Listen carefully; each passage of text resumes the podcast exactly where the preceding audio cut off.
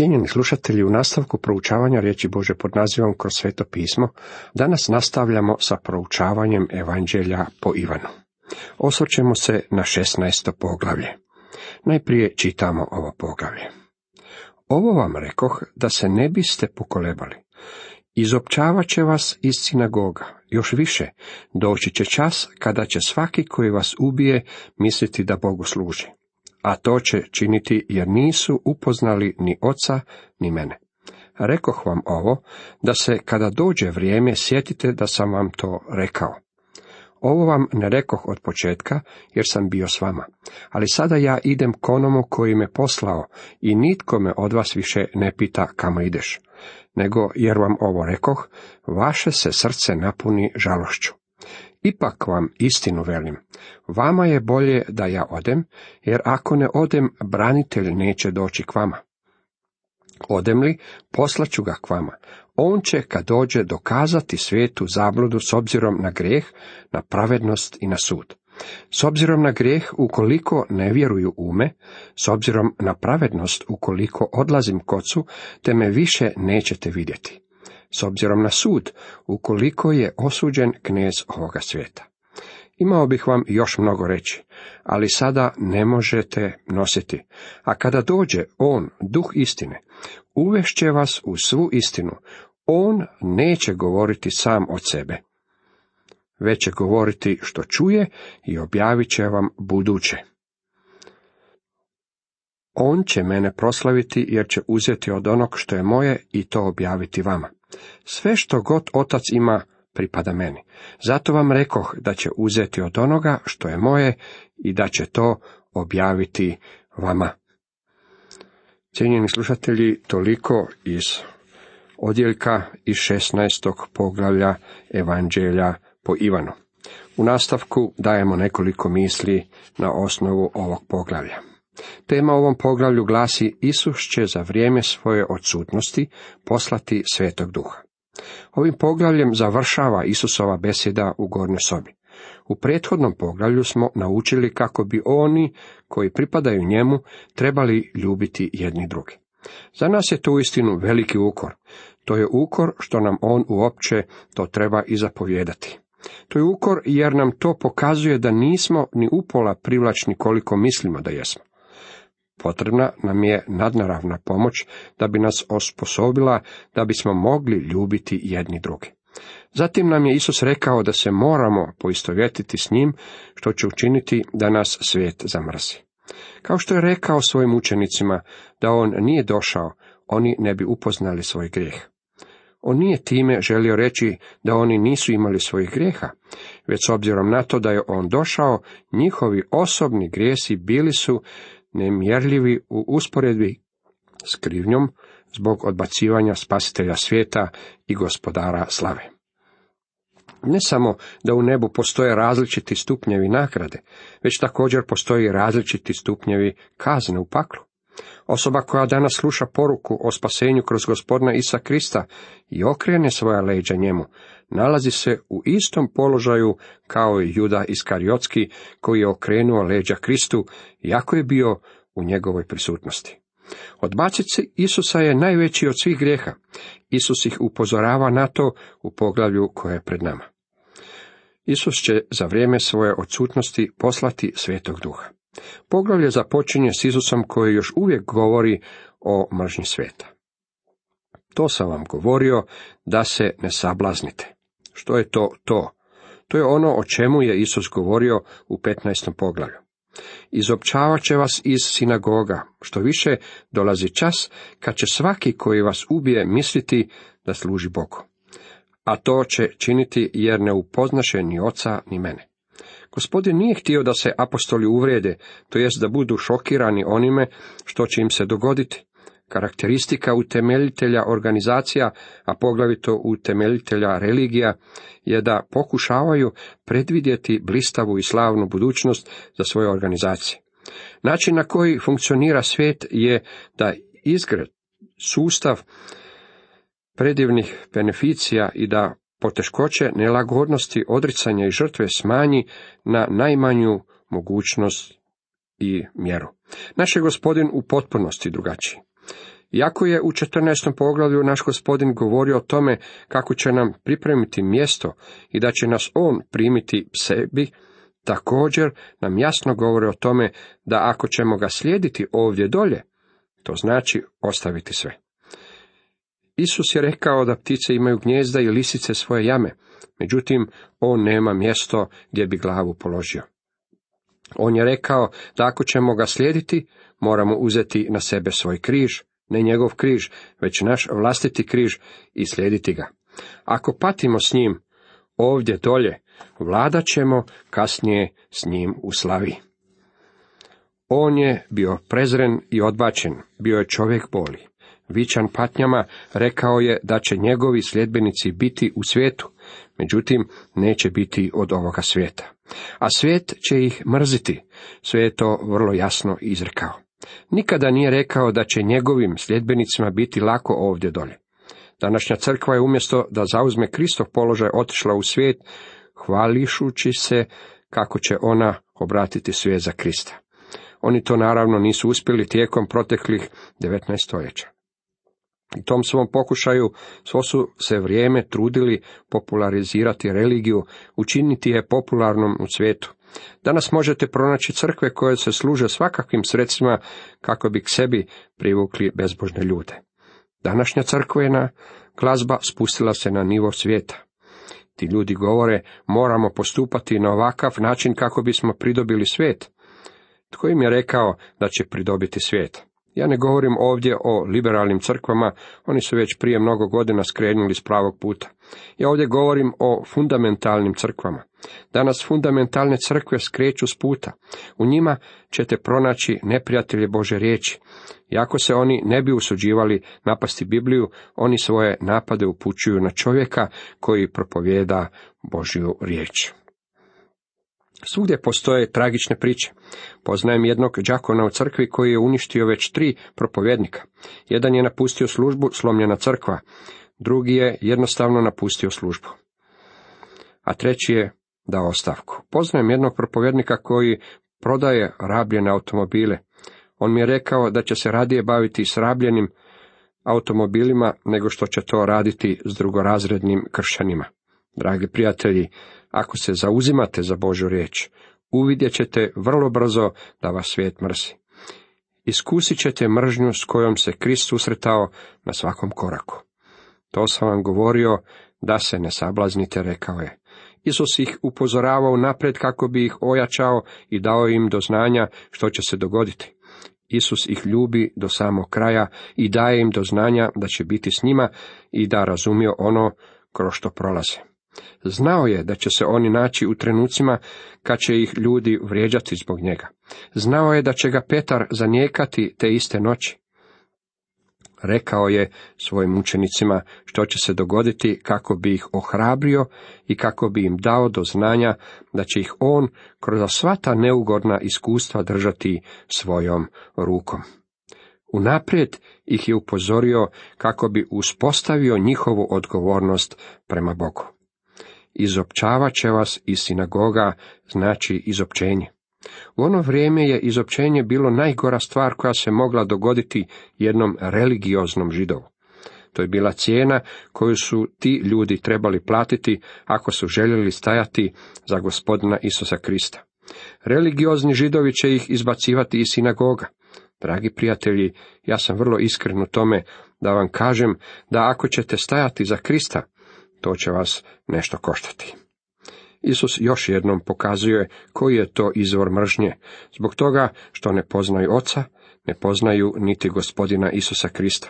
Također to je razlog zbog kojeg svijet mrzi Božju riječ. To je razlog zbog kojeg svijet mrzi iskrenog i predanog vjernika. Govorio sam vam ovo da se kad dođe vrijeme sjetite da sam vam rekao, s početka vam ne rekoh ovo, jer bijah s vama.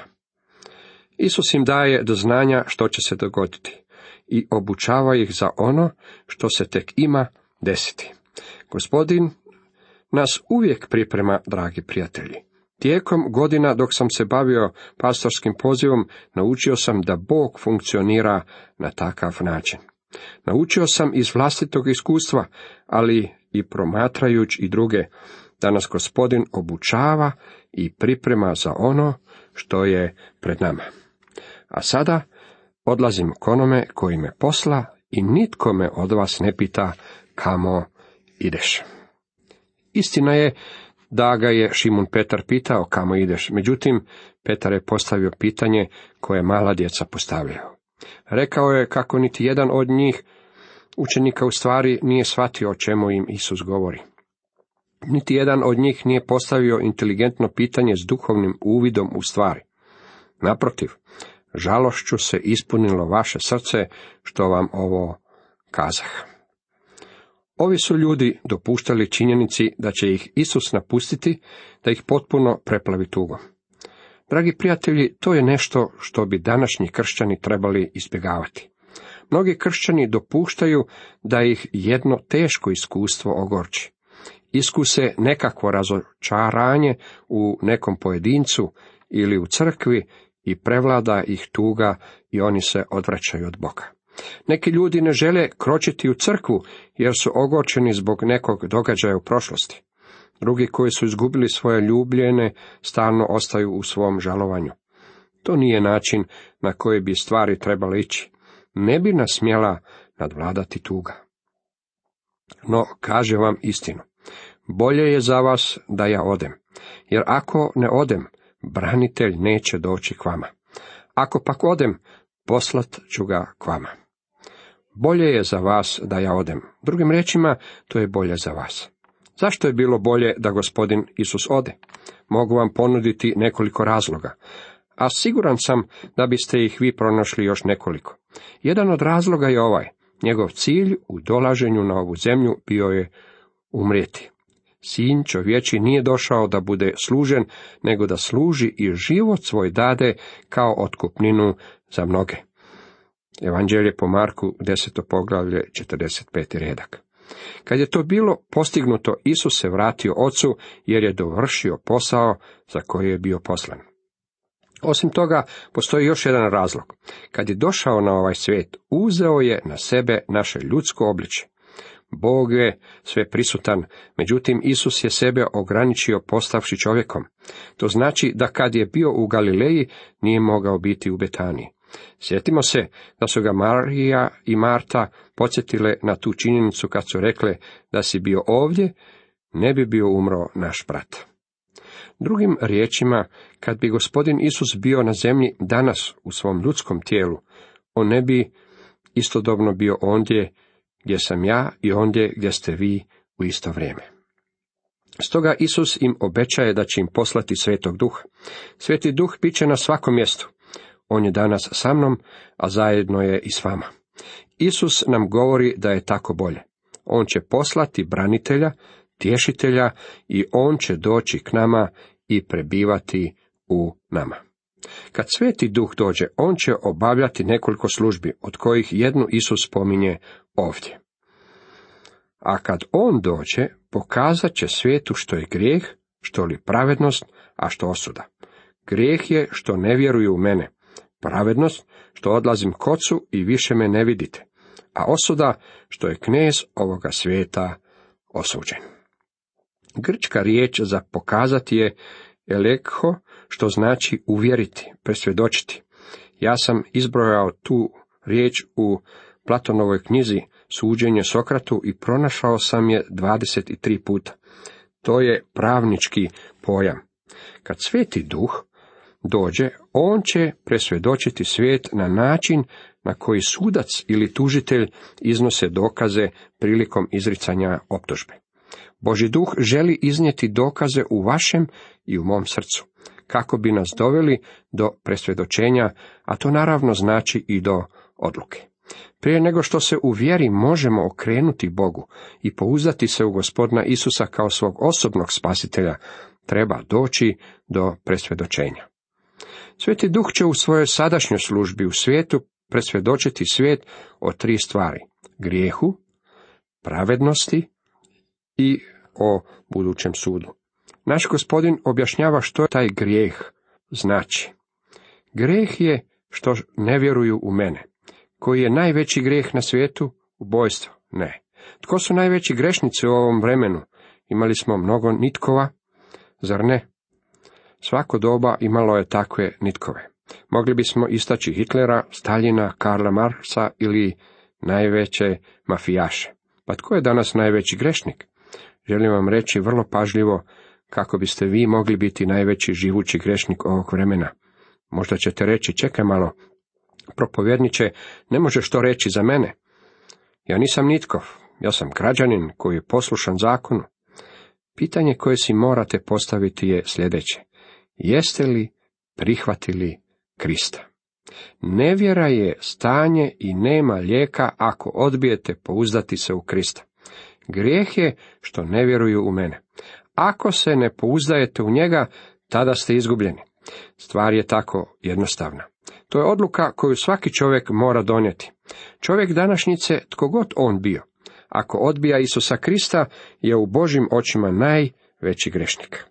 Zapamtimo da je Isus rekao u Ivan 15.22, da nisam došao i da im nisam govorio, ne bi imali grijeha, no sada nemaju izgovora za svoj grijeh. Svaki čovjek koji je ikada čuo evanđelje, odgovoran je za svoju odluku u svezi s Isusom Kristom. Odbaciti Krista je grijeh. Kao drugo, sveti duh će presvjedočiti svijet o pravednosti. Isus Krist bio je predan zbog naših prijestupa i uskrsnuje zbog našeg opravdanja. Vidite to u Rimljanima 4.25. Isus Krist vratio se Ocu jer je dovršio svoj posao ovdje na zemlji. Kad je umro na križu, umro je smrću zbog osude. On je uzeo moju i vašu krivnju i umro je umjesto nas. On je bio predan zbog naših prijestupa, međutim uskrsnuo je zbog našeg opravdanja. On je uskrsnuo od mrtvih kako vama i meni ne bi samo bili grijesi oduzeti, već kako bi nam također bila pridodana i njegova pravednost. To je vrlo važno jer je vama i meni potrebna pravednost. Nije dovoljno imati oproštenje svojih grijeha. Ne možemo stajati u Božoj prisutnosti ako nismo ništa više od kriminalaca kojima je bilo oprošteno. Krist nam je predao svoju pravednost. To je pravednost o kojoj je Pavao govorio u Filipljanima 3, da Krista steknem i u njemu se nađem, ne svojom pravednošću, onom od zakona, nego pravednošću po vjeri u Krista, onom od Boga, na vjeri utemeljena. On ne samo da oduzima naš grijeh, već i dodaje svoju pravednost. Ako želimo imati nekakvi položaj pred Bogom, moramo biti u Kristu i on mora biti naša pravednost. Ili imamo prava u nebu koja ima i sam Krist, ili nemamo nikakvih prava. On je bio predan zbog naših prijestupa i uskrsnuje zbog našeg opravdanja. Kao treće, sveti duh presvjedočuje svijet o sudu. Znači li to da jednog dana dolazi sud?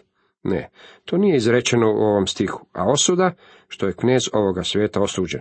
Knez ovoga svijeta, Sotona, već je bio osuđen. Mnogi vjernici teško svačaju činjenicu da živimo u osuđenom svijetu. Možete čuti ljude koji govore o tome kako su spremni riskirati.